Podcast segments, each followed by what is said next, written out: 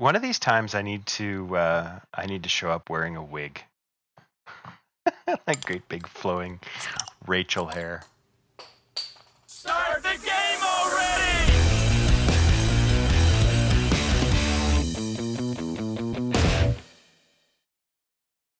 Yes, you do. Yeah. Yes. Yes, I do. I mean, it will it will confuse you know uh, the our our listener. Uh, I mean, it will really show up well, I think, in the in the audio file, like people who listen to us through um, uh, the podcast, like the Yeah. uh, audio only. The the wig will be like just a great thing for them, I think. Send us an email if you want to see me in a wig. I'll go find one. Well, what are you drinking? Um. Okay. So tonight it's complicated because I bought that bottle of vodka last time. I? I don't know if we actually because we lost last week. We should probably say that it was Mhm. there was some some stuff. Um. Yeah, but I bought a bottle of vodka that was recommended to me by the uh, the young lady at the liquor store, and I had forgotten I don't like vodka. So um, I'm I'm making kind of like a brown cow sort of a thing. I have uh, I have chocolate flavor syrup, you know, from our local dollar store. I have my grandfather's shot glass.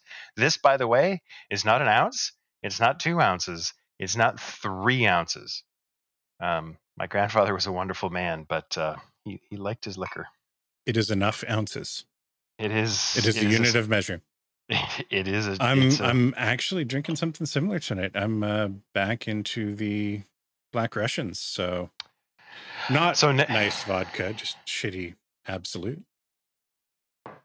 Well, I have tag number five, which honestly is not is not bad. It's just I don't like vodka. Um, so so you're into the Black Russian. So I guess next week is the intervention episode. Well, either that or we we do it mid this week. Yeah, sure, sure. Um, so we had our first meetup since we started the podcast. Uh, attendance was fairly low. Uh, the joke is, it was just us. Uh, Cheers. Cheers. Complicated. That's a good way to describe how this is likely to go. Yeah. Not sideways. Yep. All right. So politics and religion is on the table tonight. Um, we won't be making any sense whatsoever, uh, but it might be entertaining. Yeah, that's the hope, anyway. So we got to apologize. Uh, it's been a bit.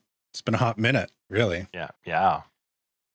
Uh, we ran into some technical issues recording last week, and uh, we could have pieced something together, but we just said, "Fuck it, we'll we'll do it again." And the intention was to do it again, like a week ago, yeah. Yeah. And then life. and and and life, and then you were you were traveling over the weekend, hence the meetup. Hmm. Um, but as a result, we're actually going to change things up a little bit. We're we're we're pivoting, Ooh, going we're new we're- format. We're, rebranding the channel. Yep. no, uh, what what we're gonna do is uh, rather than uh, record like one two and a half hour episode, we're gonna try and record like two one hour ish episodes. Uh, it, it'll be more I- digestible, I think. Yeah, You know, shout out to uh, to Lionel, who is uh, Rich. Hi, Rich.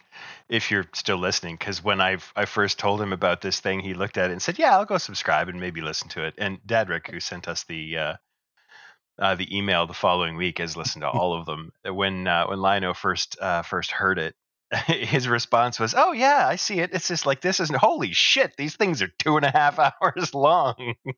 and I think that's probably a uh, a fairly common reaction to And it's a Us. psychological thing, right? Because the reality is, is we're going to record two and a half hours worth of content tonight.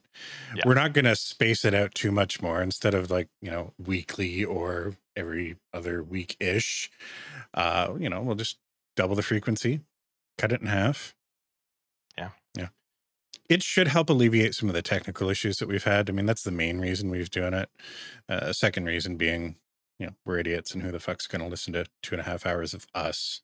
also like the whole shtick of the show is that we're drinking while we're talking, and we always end up with "Oh God, gotta pee." There's also that. So, uh, episode 12. Here we are. Uh, soon to be episode 13. I think we're going to do a table talk heavy episode. But before we do, what's new, man? I mean, there's so much that we kind of talked about the last time we tried to Oh. record. The whole true. welcome to the neighborhood experience you've had. Oh, yeah. Did I not? Oh, okay. That wasn't. I thought that was two episodes ago that we talked about that. So, yeah, had a break in. I now have security cameras all over the place. And my phone goes ding every time my wife walks upstairs, ding every time the raccoon shows up on the back deck, ding every time the cat the cats go somewhere. Um, but I, I have I have cameras, so if if something else goes missing, then I can. The funny thing is, is that like I actually live in a tiny little town. I live in uh, a, I mean, there are really there really aren't any bad neighborhoods in our town. We're very very lucky that way. We're kind of a, a specialized situation. We're a a bedroom community for like one of two employers. Uh, and I mean, I live in in sort of the the nice end of town, which is pretty much the same as the bad end of town. Uh, and when I, I told the neighbors, like, hey, somebody broke into my garage and stole some stuff, their response was, what? That's never happened. Right? Like they uh, they do a roundup every year of you know the you know what was the biggest crime of the year, and last last ten it was ten years ago I guess last time I saw it, but it was somebody stole a boat anchor, and the next day it was returned because they didn't realize it belonged to somebody. They thought it was just sitting there, nobody wanted it. Well, they stole a boat anchor. They stole a trolling motor and gas Some tank gas. now. Yeah. Pretty soon they're going to have a boat. I guess. Good good luck running the boat on that gas. The gas they stole was two years old. So did you uh, just sort of do your security system yourself, your cameras, or did you have somebody come in and do it? Uh, no, I uh, I ordered some uh, some Wyze cameras because they were the only ones I could find that are able to operate without a subscription. I'm sure there's others, but those are the ones I Mhm. found, uh, and they were reasonably cheap. I mean, we spent 500 bucks, which is not you know cheap, but for peace of mind, it's it's pretty good. Um, and I have like a couple in the front, a couple in the back, a couple you know inside in various places where people aren't going to spot them if they happen to get past the other ones. Um, yeah, and we have we now actually have locking garage doors because the other thing is is that our back garage we have two garage doors. Our our garage is kind of a drive through, and Mhm. the uh, the front one had a garage door opener on it. Nobody's getting in there. The back one had nothing, no locks. It just opened, um, and they just opened it up, crawled underneath, stole my stuff, and left. So now I have a garage door opener on both the front and the back. So nobody's getting in there. Yeah. So that's how my, my first week in the neighborhood went after moving. Um, as you can see behind me, I still have boxes and things. This is this is going to be one of the last rooms to get fully unpacked because everything that I need is right here. Yeah. Kitchen first. Tools. Everything else can wait forever. We're never moving out of this house, so can wait forever. So what's new with you, man? I'm at that stage in my life where nothing is ever new. There will eventually be new aches and pains. Oh, there's new aches and pains. Never get old. You know, for those of Yeah. you listening, if you're not old Yep. yet, just don't do it. Yep. I um another reason we didn't record over the weekend is I kind of put my back out.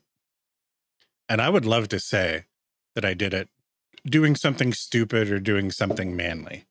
You know, it's like bench pressing a Buick or or you know, moving furniture even or you know, helping a buddy, you know, Yeah, lift his car w- out of the ditch or whatever. I was getting out of my car and I sneezed, and now I'm paralyzed from the waist down. yeah, no, I was uh walking. Now, admittedly, it's not quite that bad. I was walking down a set of stairs. Now, that may paint a mental image of, you know, me missing a step or something and, you know, thunk thunk thunk or, or whatever, awkwardly twisting. No. No, I got like third or fourth step from the bottom, just put my foot down and I heard and felt the pop. And my legs buckled. And I mean, I was able to catch myself. Like I didn't actually fall. I just, I olded and broke. I was I was watching a Russell Howard thing today. Um, and he was talking about how uh, like the difference between men and women. He's like, women are so strong. Like you, you, you bleed from your bits like once a month, and you're just like, man, whatever. I've seen the commercials. You're out roller skating and skydiving or whatever. It's like if it was men who got periods once a month, they'd be sitting on the couch just going, ah, it's broken. uh, Yeah. So I was hobbled up for a couple of days. Um, it's happened before, and it's actually less embarrassing this time around because the last time it's happened, I was sitting when it happened.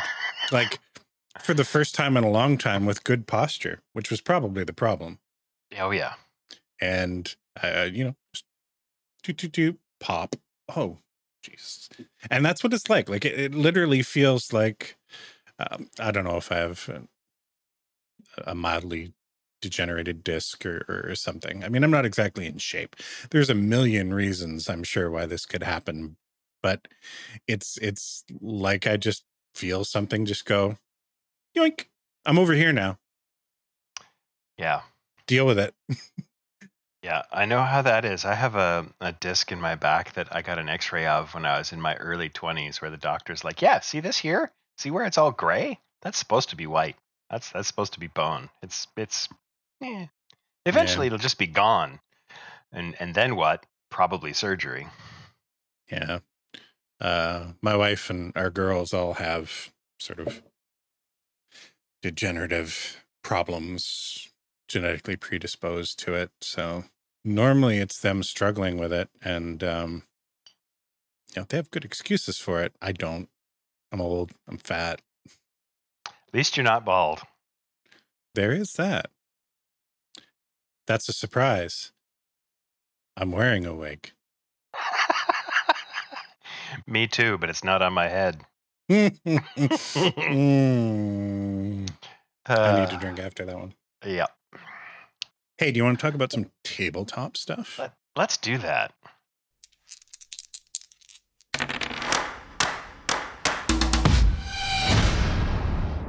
Hey, it's Table Talk. It's part of the show where we talk about all things tabletop, D and D related. Telson, you flagged this week that you wanted to talk about railroading, and that's about as specific as you got. I, I did. intuited that maybe it was tabletop stuff. Uh, I speculated it could be like model trains as well. Well, I really what I wanted to talk about was the driving of the Golden Spike in the Canadian Railroad uh, on November seventh of eighteen eighty five, as they were, you know, building the Canada Pacific Railway across the great country of Canada. Okay, I thought Um, you might, so I read up on it. I have I notes. didn't. I was, No. I was, I did actually. This is okay. So I gotta. Okay, so this is a tangent. I do have to actually like immediate tangent off of this. Um, Tangent. Tangent. Tangent. Um, so I want. I was thinking about like I, I, want to make everybody aware that all of the organization for this show, like the the technical stuff, the background things, the editing, the actual script that happens, is all Shane. I throw vague ideas at him throughout the week, and he makes like some kind of something for show notes so that we can figure out what we're talking about and whatnot. So kudos for that. Vegas doing a lot of heavy lifting there. well, it's true, but it is something, right? And uh, to that end, I wanted to actually, uh, and uh, having said that, I think it was it was yesterday, the day before, that I threw out the idea that I wanted to talk about railroading. Um, but I had planned on like going and doing some research and writing a bunch of stuff and having a bunch of things where I would just throw in like, here's a fact about trains. Okay, so, so so for the second tangent before you get into it, Okay. in Telson's defense, he tries. I'm probably going to post some shorts from the episode that we kind of half captured, where I had this idea where we were going to talk about like video games over the decades in the past and pick out some ones that are important. And my my instructions were pretty explicit, like you know, let's Oh, here's the time ranges, and like let's pick out one game each. one game each that like was important to us. It didn't have to be a great game. It didn't have to be, you know, a game that was obscure. Just this is a game that had personal meaning to me because we've talked about Jumpman Jr. before and sort of along those lines, but just working our way through the the 70s and uh, 80s, kind of up till I think we ended at 2015 or something like that. Nine, yeah, something like that. uh, Telson decided he was going to do some research, and by research, I I imagine that he pulled up Wikipedia and just pulled Yep. up like video games by year, Yep. and then with his his quill and ink started transcribing names of video games. Y- you were you give me too much credit. It was a clay Oh. tablet. Ah. Oh man, I But I, I, was I was trying to narrow it down. It's like, okay, I'm going to go through the list. I'm going to write down the ones that I have some connection to, and then I'm going to like, okay, I'm going to pick out two or three, and I'm just going to say, here's a short list of stuff. Do any of them, you know, sort of uh, have an impact for you, and here's the one I want to talk about. But of course, I didn't get to that point. I just got as far as the list. Yeah, and the, the the cuneiform explains why you got to the not even the full list. You just got Oh, to no. what 85 or 90 like Oh, It I was don't. funny. Yeah, yeah. It was a giant list. It was it was riveting content. I'm sad you missed it. Yep.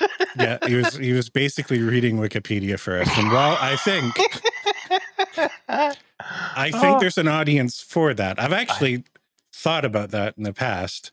Like some sort of like ASMR, just kind of like go Ah. down the rabbit hole of Wikipedia and Ah. just start reading. Get somebody with a nice voice to do it. Last week wasn't it. So No, it's a good thing that, you know, the the, Yeah. the, the podcast gods struck us down and, and, and broke our recording midway through because I'm pretty Yep. sure the river, the Riverside admins were listening to us live and were like, "Nope, this isn't going out into the wild. Not with our logo on it." Hey. Uh, thanks, Riverside. You did us a solid. yep. okay. So anyway, So- it's not that you don't prep. Sometimes you you over prep by Ah, accident. Yeah, I well, the, here's the thing: is that I started making a list, and as I'm making the list, I'm like, oh right, there's a thing about Markdown. What is Markdown? I'm gonna go look that up and see if maybe I can make this list in Markdown. So how does this relate to XML? I wonder if I should inst- I like. Is there CSS? What kind of what kind of like background stack of software do I need in order to make this work?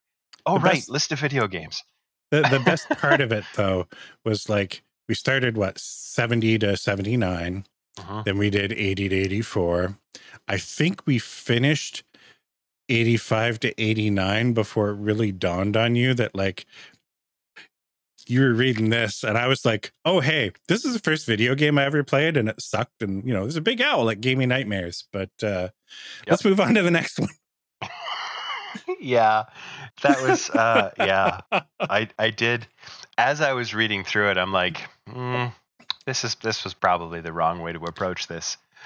Oh, but you, you, you, you, hey, you stuck to the bit because you're just like, nope, I just, I got five more I need to list. I interject, I'm trying to move us along, and you're like, no, no, there were no. In my I've defense, got, everything on the list was something that was important to me for some reason, but it was usually just like a sort of a, a one like, here's a game that was in the cabinet of my arcade, the very first arcade that I went to, right, or something of that nature.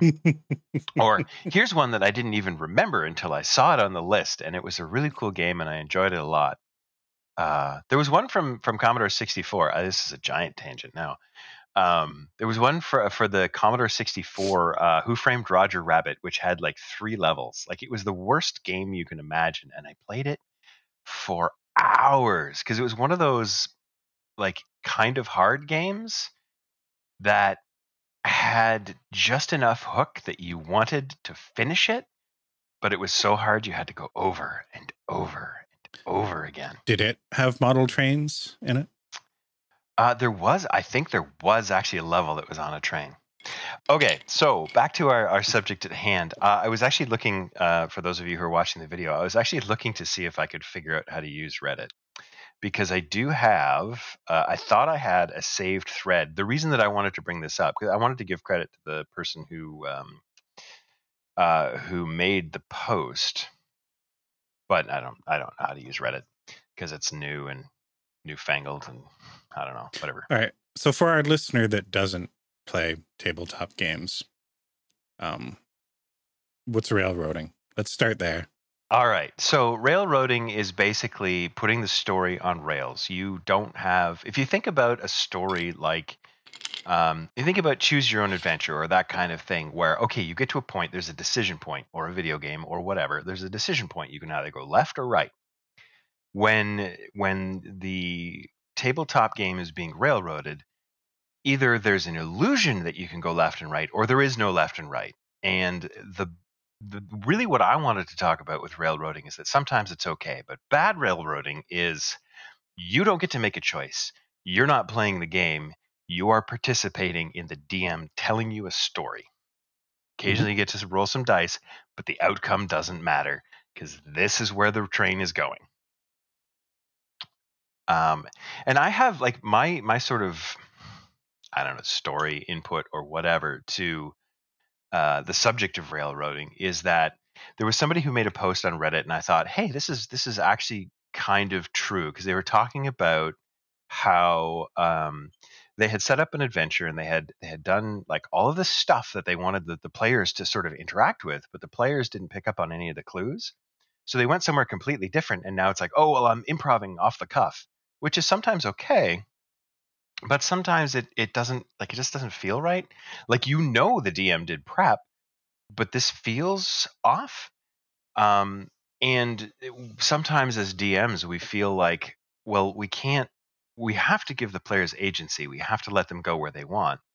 Um, and this is this is where sometimes railroading is okay because it is okay to say to your players like, "Hey guys, I, I know that I talked up like I think it was an arena or something that he he, he talked up was he or she I, I have no idea who Mhm. or what um had set up this sort of arena thing where they were supposed to go in and do like some challenges and meet some people and stuff but he talked it up so that it was it sounded a little bit too tough for them so they avoided it right and sort of the the upshot of that the the outcome of that was the realization that sometimes it's okay to just tell your players right you don't you don't have to okay you drop a couple of hints they didn't get it you can say hey guys i prepared this arena for you guys to play there tonight if you want to go there like if you want to you know you want to go to the tavern and you know buy a puppy that's fine we can do that no Mhm. problem but if you're avoiding this because you think it's too hard because i'm trying to keep you away from it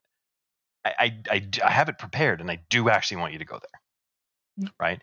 And that it kind of comes into to metagaming at that point as well. Anyway, so I don't know if you have any ideas or things to talk about for railroading. Um, I agree that railroading is sometimes okay. Now, I'm gonna gonna talk about campaign games uh, because one shots and whatnot tend to be very railroady just in their nature, right? Like Yes. this is what we're doing today. Let's do it. Um, there's a social contract between players and and the game master, and I don't I don't think you always have to come out and and sort of explicitly say like out of the No. game narrative, hey, this is what I prepared for you. No, but sometimes it's okay. Sometimes it's okay particularly if you find players sort of veering into a direction uh, you know i, I think in game you can you can adapt enough to give Most your players yeah i think you know the- yes most of the time. Obviously there's there's exceptions to every rule blah blah blah. Right. your challenge is as as GM before just stopping the game and saying, "Hey guys, this is what Mhm. we're doing tonight," is to give your players a reason to want to be there. You know, for give your give your characters know enough about your characters and their motivations and and sort of culture and and and nurture the development of that stuff so that you're you're laying a path in front of them but you know they're they're they're reacting and they're putting their own spin and twist on it but they're they're grokking what you're putting down you know they've been like oh this is kind of what you know shane or telson has planned tonight and you know what it actually sounds really fun why would we try and avoid this Right. And that this is and this is this is kind of what I'm because what you're talking about is the ideal situation. I think that Yeah. that railroading a lot of things especially because as nerds we tend to have a very binary outlook on things right Mhm. either it's awesome or it sucks And the truth is, there's a lot of room for nuance in between those two Oh, extremes. absolutely. Right. And what you're talking about is kind of the ideal situation where the DM kind of knows his characters and his players, his or her, their players. Mhm. Um, you know, the players know the DM. Uh, they, you know, you've dropped enough hints that they have a few sort of story hooks that they can go, we can do this or we can that, or we can do Mhm. this, or here's this other thing that I have an idea about that I've been talking about for three weeks, and I hope the DM has picked up on that and you know prepared for it.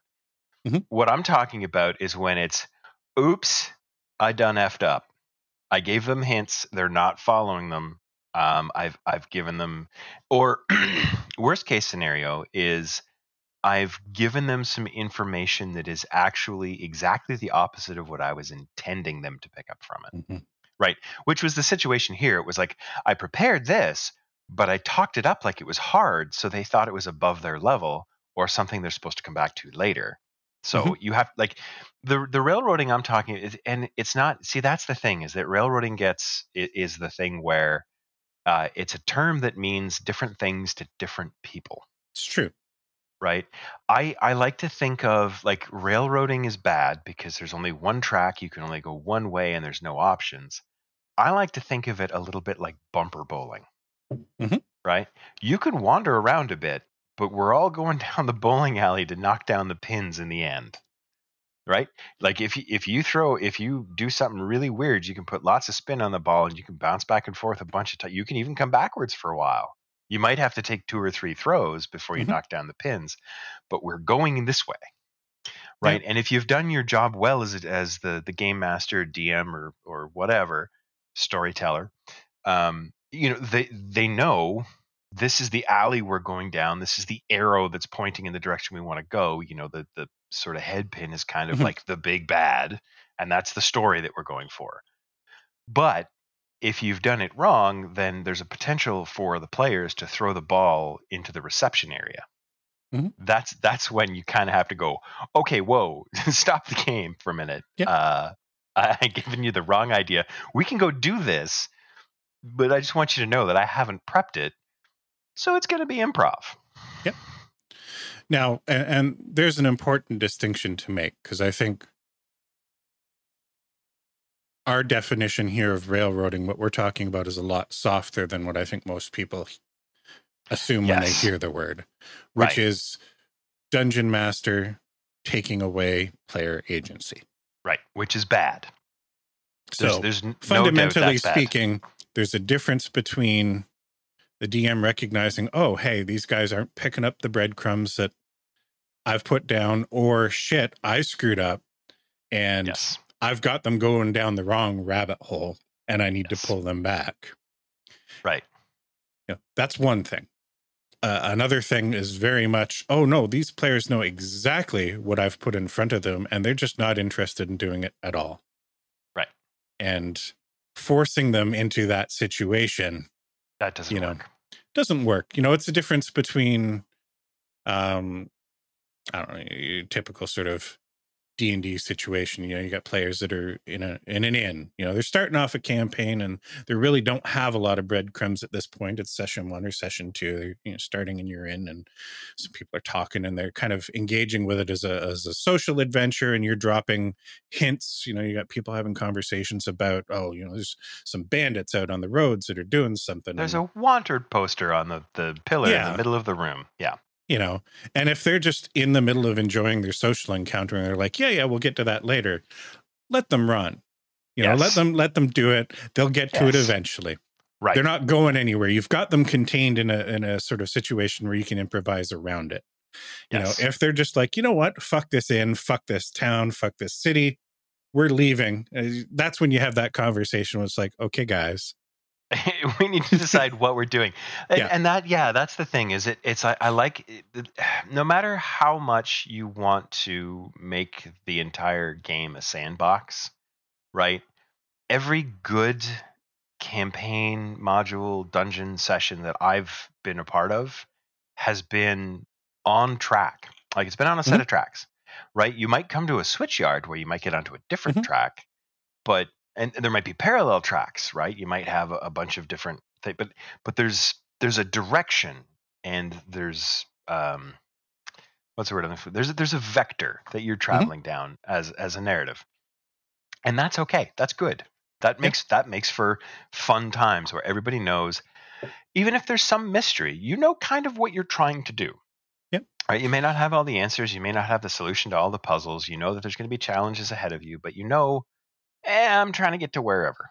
Right. Yeah. Like at the beginning of any movie, at the beginning of any book, one of the very first things that happens is that you get introduced to what is the actual goal here Mhm. right and i mean i've been a part of some campaigns where there really isn't one right or the goal is very nebulous so you you pick up things as you go along right and sometimes that's good and sometimes it's not it depends on the group this is where you know like the conversation has to happen between you know dm and players but Mhm. the overall thing that i wanted to say is that the idea of being on rails is not necessarily bad. It's No. when you're on rails and you're being pushed down the rails that's bad. hmm Now, going back to my situation, like, you know, you got people hanging out in an inn and you're dropping these clues about some bandits that really need to be dealt with.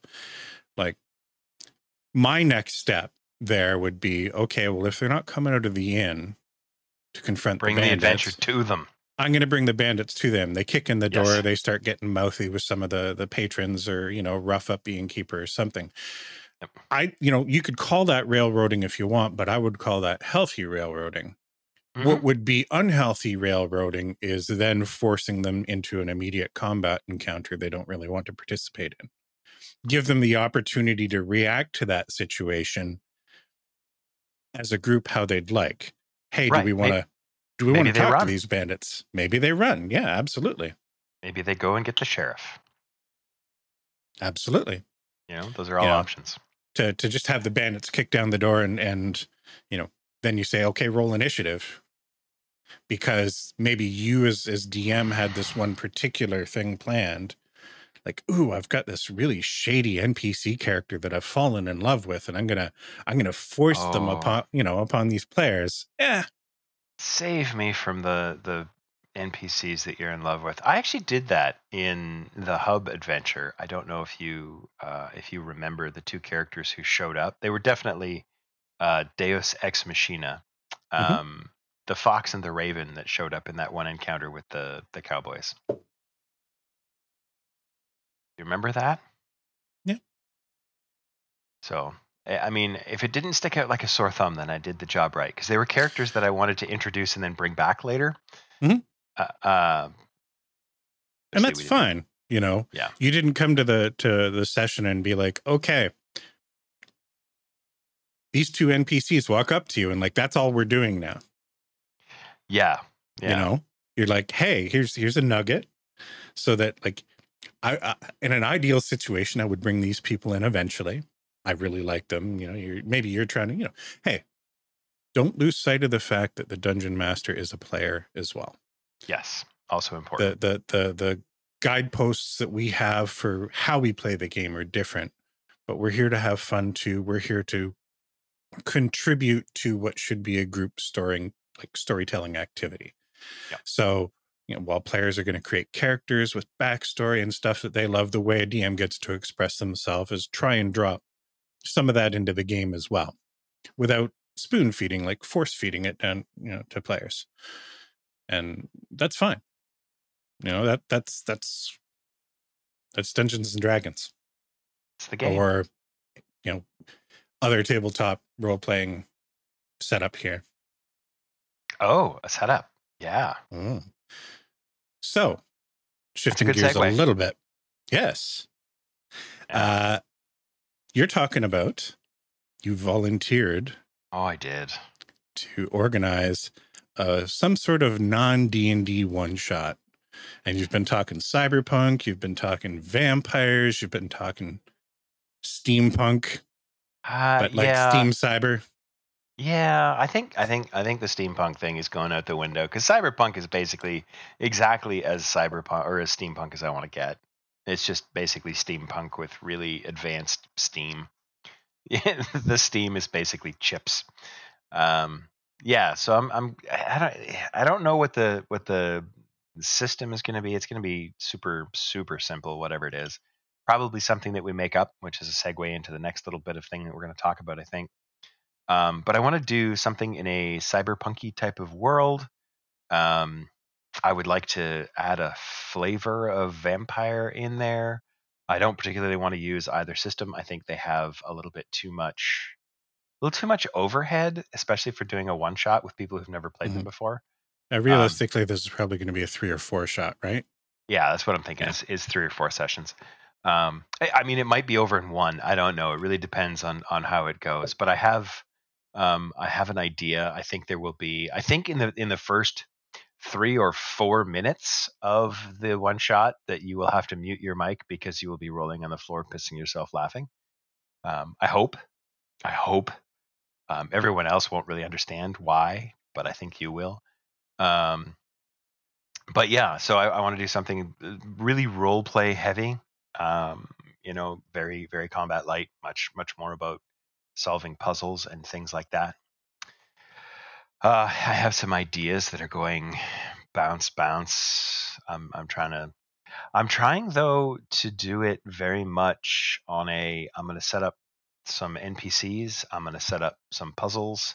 Uh, I'm going to set up uh, a couple of milestone type ideas where you know when this happens, this happens, uh, and then just improv everything from there.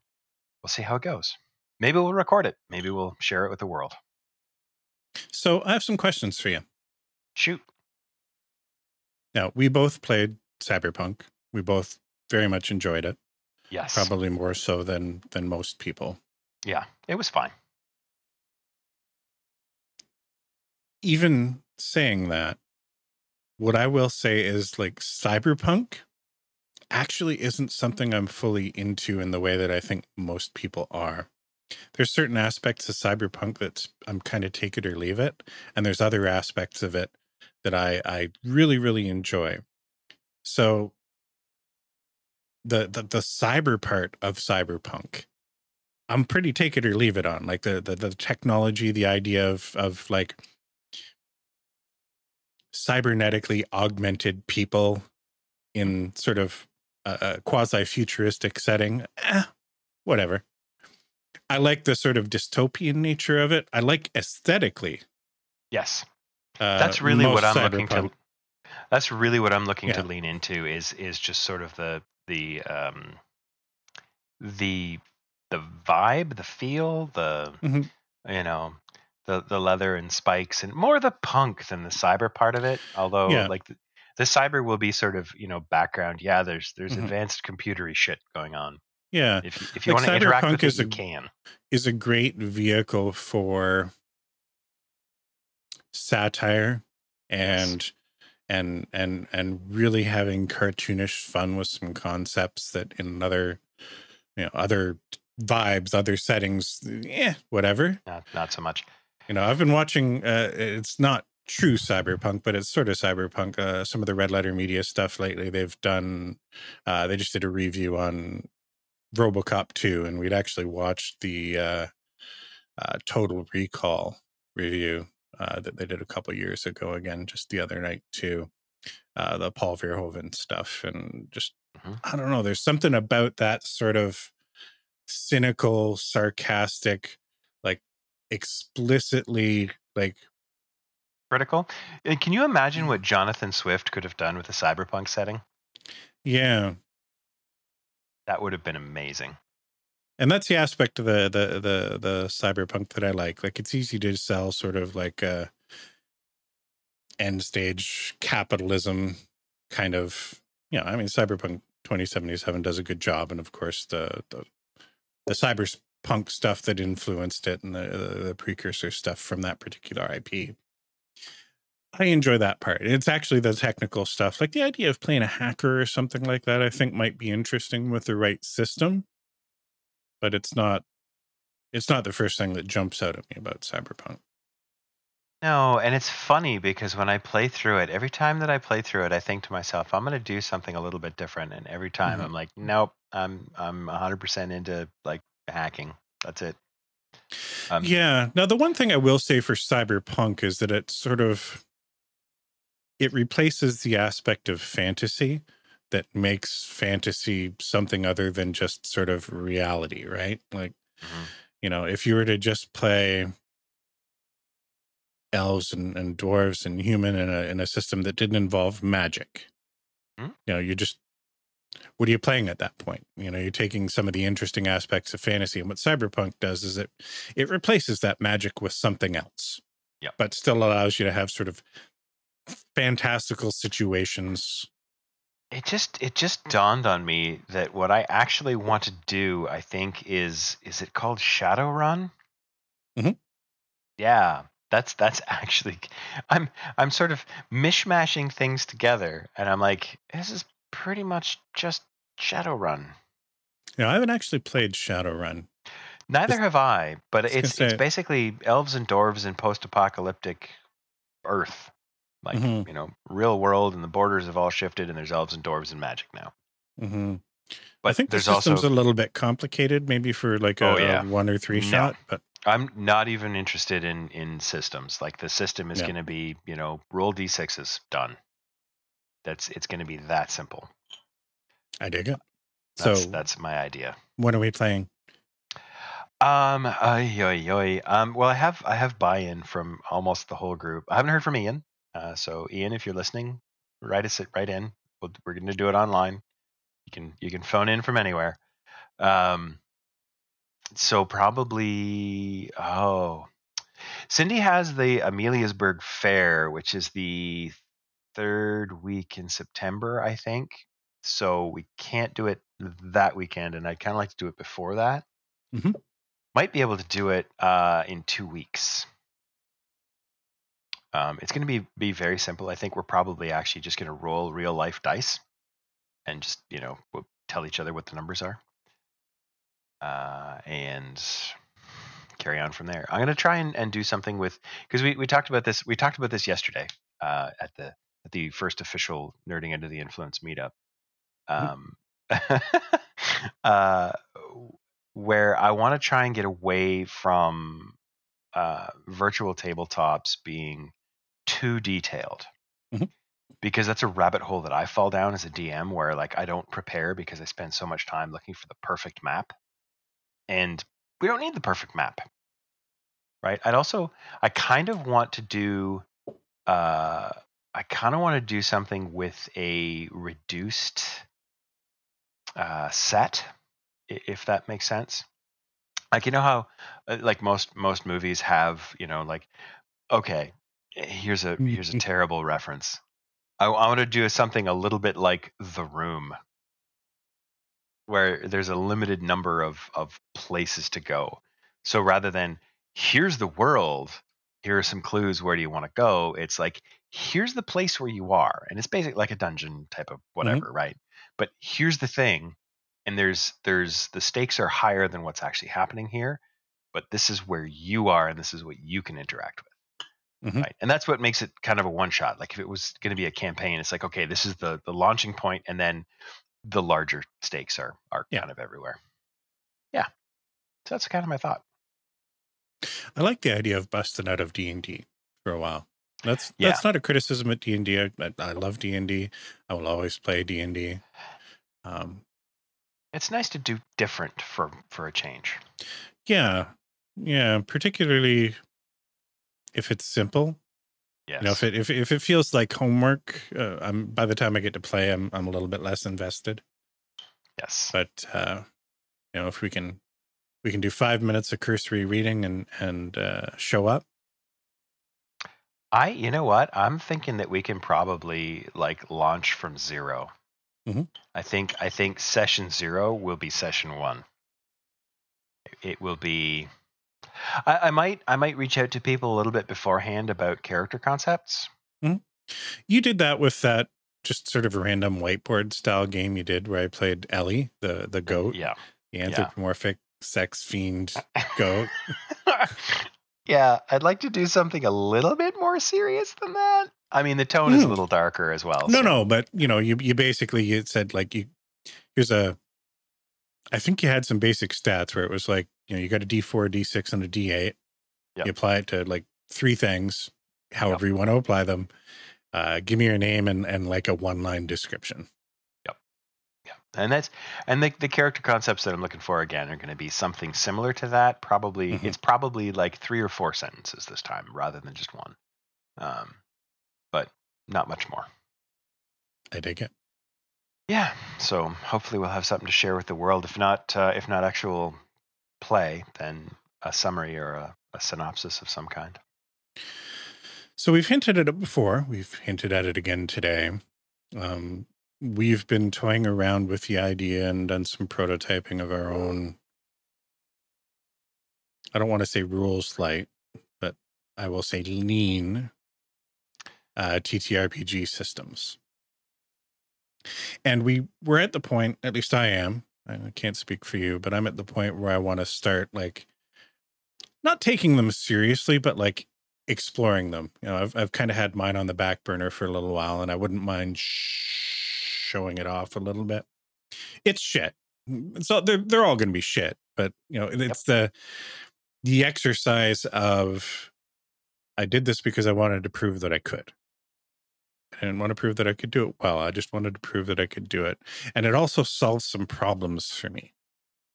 Um, when I want to spin up a quick game of of something, and it's like, well, do we want to learn a new light system every time we you know try a different setting or a different aesthetic or a different vibe and that's kind of the problem i wanted to solve now talking about these systems probably isn't something that uh, lends itself well to podcast format No. um, you know we do air our podcasts with video and our ugly mugs on youtube if you're interested in following us uh, with exploring these tabletop systems. They're going to be an ongoing thing. We may even do some play tests. Uh, hit us up on YouTube and subscribe. This is our, our self promo plug that we never do. Uh, whether we're going to live stream some play tests or whether we're just going to crank out some videos with some screen sharing or, or something, we're probably going to do it there. I don't think we'll we'll pollute the podcast feed with that stuff because it you you really need to see what we're doing. Yeah, I don't know if we want to go out live. Can we? Can we afford to hire somebody to bleep us out? Yeah, no, no, won't be won't be live. We'll record it, but you know, like we do now. Like I, I, I do minimal editing for these things. It's, it's, Yeah. you know, uh, live to none. tape, live to Live tape. to tape. Yeah. Yeah. Uh, so stay tuned. Uh, don't know when we're going to get into that. Um, I would like to explore it maybe a little bit in the coming weeks, but given that you're looking at planning a one shot, it might be best to save the meat of it until afterwards, unless you're going to lean on what you're building for I your think one so. shot. I think so. I think it, it I think it makes sense to um because I, I need to do something like really really lean and uh, like I say I like my my idea is to to lean into role play as much as possible. Mhm. Um, have someone describe what they're doing and rather than rolling dice to see if they succeed, the strength of your description sort of um, goes into your success, which doesn't work for everybody. And we've talked about this a bit too. Like some people really like the idea of rolling dice Mhm. because role playing is uncomfortable, and that's that's fine. Not every system is for every person, but I'd like to make it simple enough that if you wanted to, uh, you know, just just play, and we don't have to like buy books and learn rules. Like here's here's a one page description and like three things that you have to know, and you need the dice out of your Monopoly game. That's a conversation for another show. Is uh, dice specifically like polyhedral dice? The amount of people that spend a lot of money collecting them. I've been uh, doing Um, some yeah. research and looking at actually making my own. You know, printing off masters and then doing some some poured resin casting, and it's a neat thing. And I get why people like rolling them.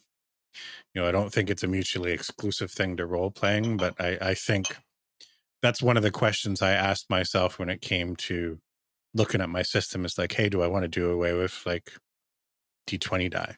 You know, does this need to be a D20 system? And I'm like, people love their nerd rocks. And if I can give them an excuse to to roll them, I think uh I think that's a win. That's that's where I kind of sided on it.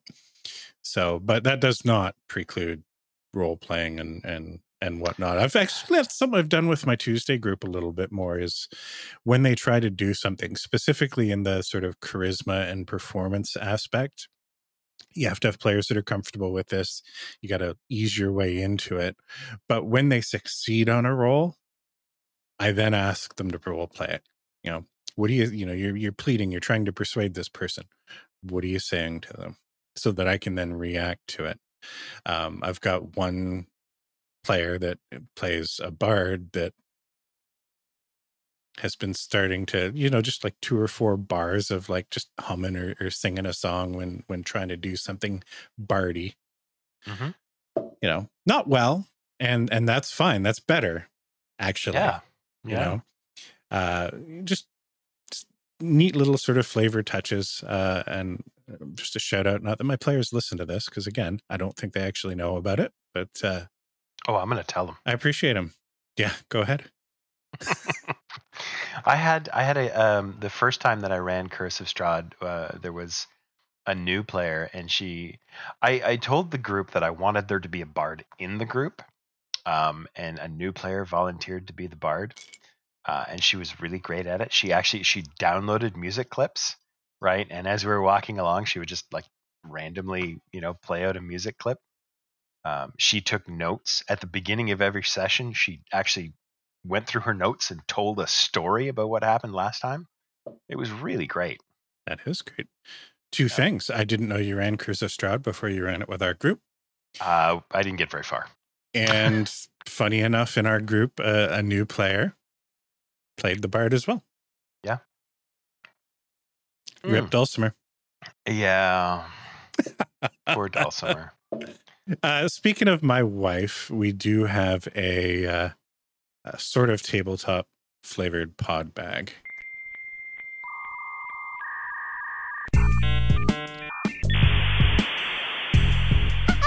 You've got mail. Now, we just finished actually addressing this in, in our last attempt at recording before things went very, very sideways. So we're going to do it again. Uh, my beautiful wife, Tanya, asks uh, You both have been very involved in playing Dungeons and Dragons. Have either of you ever thought about LARPing? And what would that look like? I mean, you kick things off talking about wearing a wig. Uh, that's true. I did. Yeah. Well, a merkin specifically. Um, yeah. So I've never, I have never really considered LARPing. Um, I did do something similar in college. We played a game called Diplomacy, which is sort of similar-ish. It's it's like role playing with no rules and no dice. It's literally just you're assigned a country and like you basically you play the ambassador of the country. You're you're assigned a country and a goal that nobody else knows what it is, and you have to just talk to everybody else in the room. Uh, it's more of a social type of uh, interaction game. It's very difficult for an introvert to do. Uh, it was really, really hard. I was not good at it. Um, we did have a, a player in our EverQuest guild that played every, I think he played Dungeons and Dragons every third Sunday, and every time that he came back, we accused him of LARPing. Um, so, hello, Arthur, if you're out there. um, I, I don't think he was actually LARPing. I think he was actually playing D and D. Arthur was a really cool guy. It's just you know, for some reason, he was always the guy that we always sort of you know, uh, just piled on and made fun of. Sometimes it got out of hand. So, also, sorry, Arthur. It happens. Yeah. It So, what about you? Did you have you ever thrown a tennis ball and yelled lightning bolt? I've seen the video. No. Um the idea intrigues me. Now, to me, like I group a few things together when I think of of LARPing. I think of cosplay.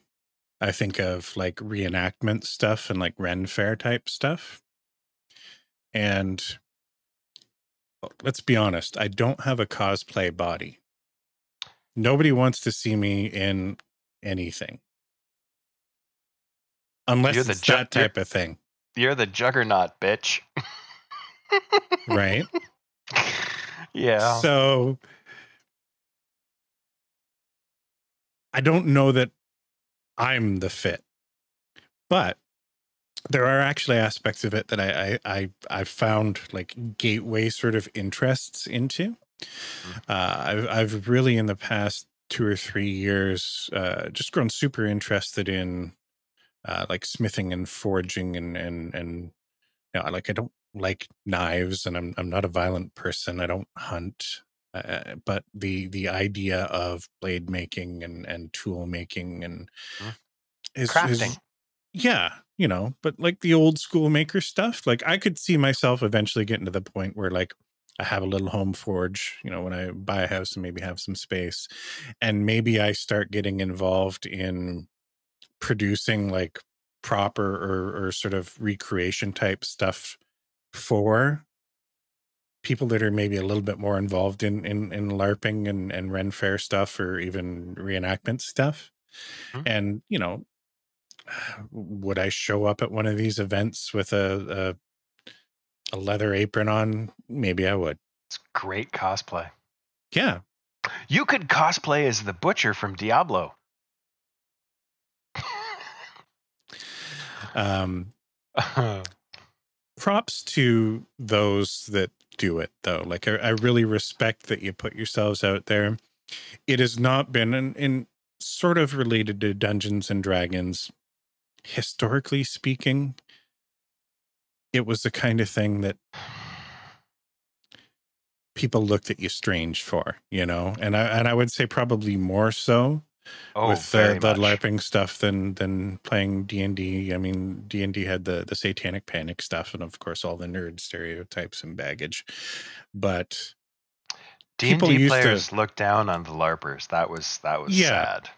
yeah, and I think there's probably like in any community, um, tabletop communities terrible for this.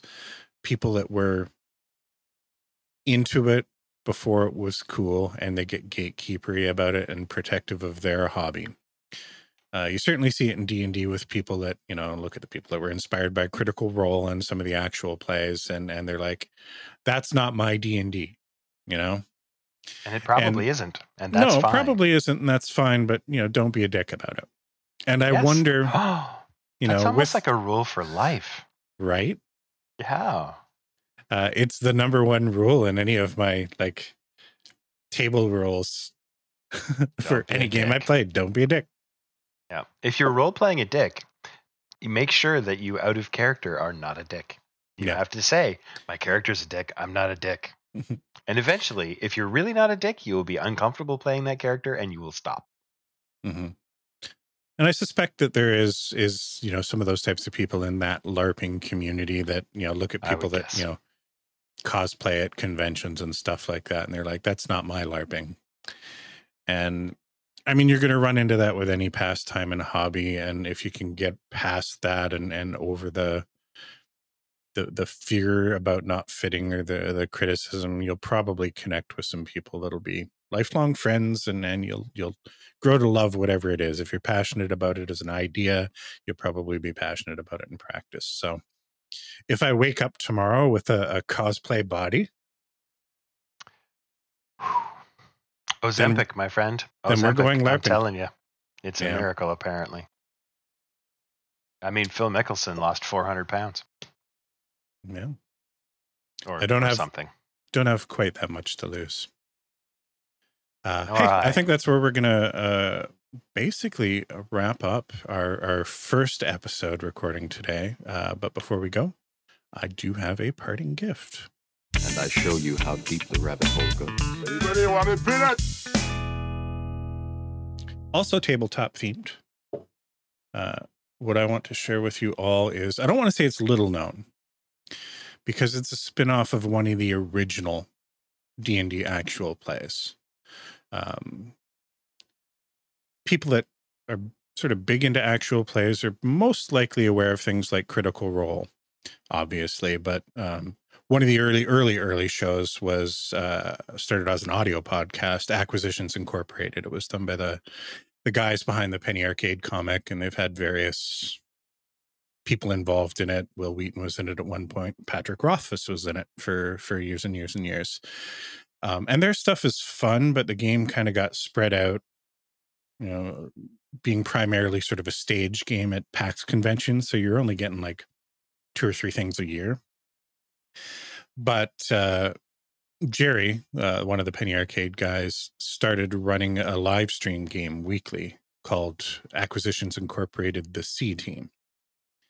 And it very much fits with like my kind of game. Now it is all theater of the mind, which isn't something I I do explicitly, but uh it is done extremely well. It is very, very friendly for new players.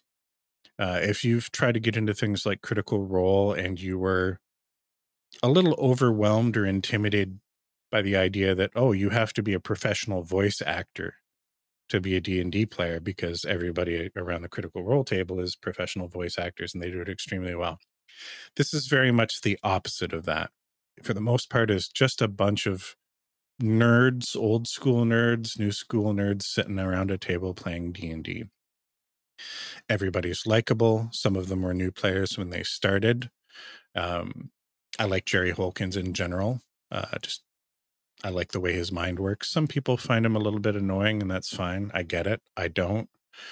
But give it a shot, particularly the first couple of seasons before it gets a little bit weird. Um, I think if you've been looking for an actual play and you haven't found one yet, the C team might be what you're looking for. There is a bit of a back catalog to to pour through, but it's not like the hundreds and hundreds and hundreds of like three hour plus episodes that you're looking at trying to get into like old critical role campaigns. Can't. If if you have a problem and you look hard enough, you just might be able to find the C team. It's time to to take a break and uh, pour another drink. yes, I think so. Do we need to do some O faces for thumbnails? I, I think like that's a thing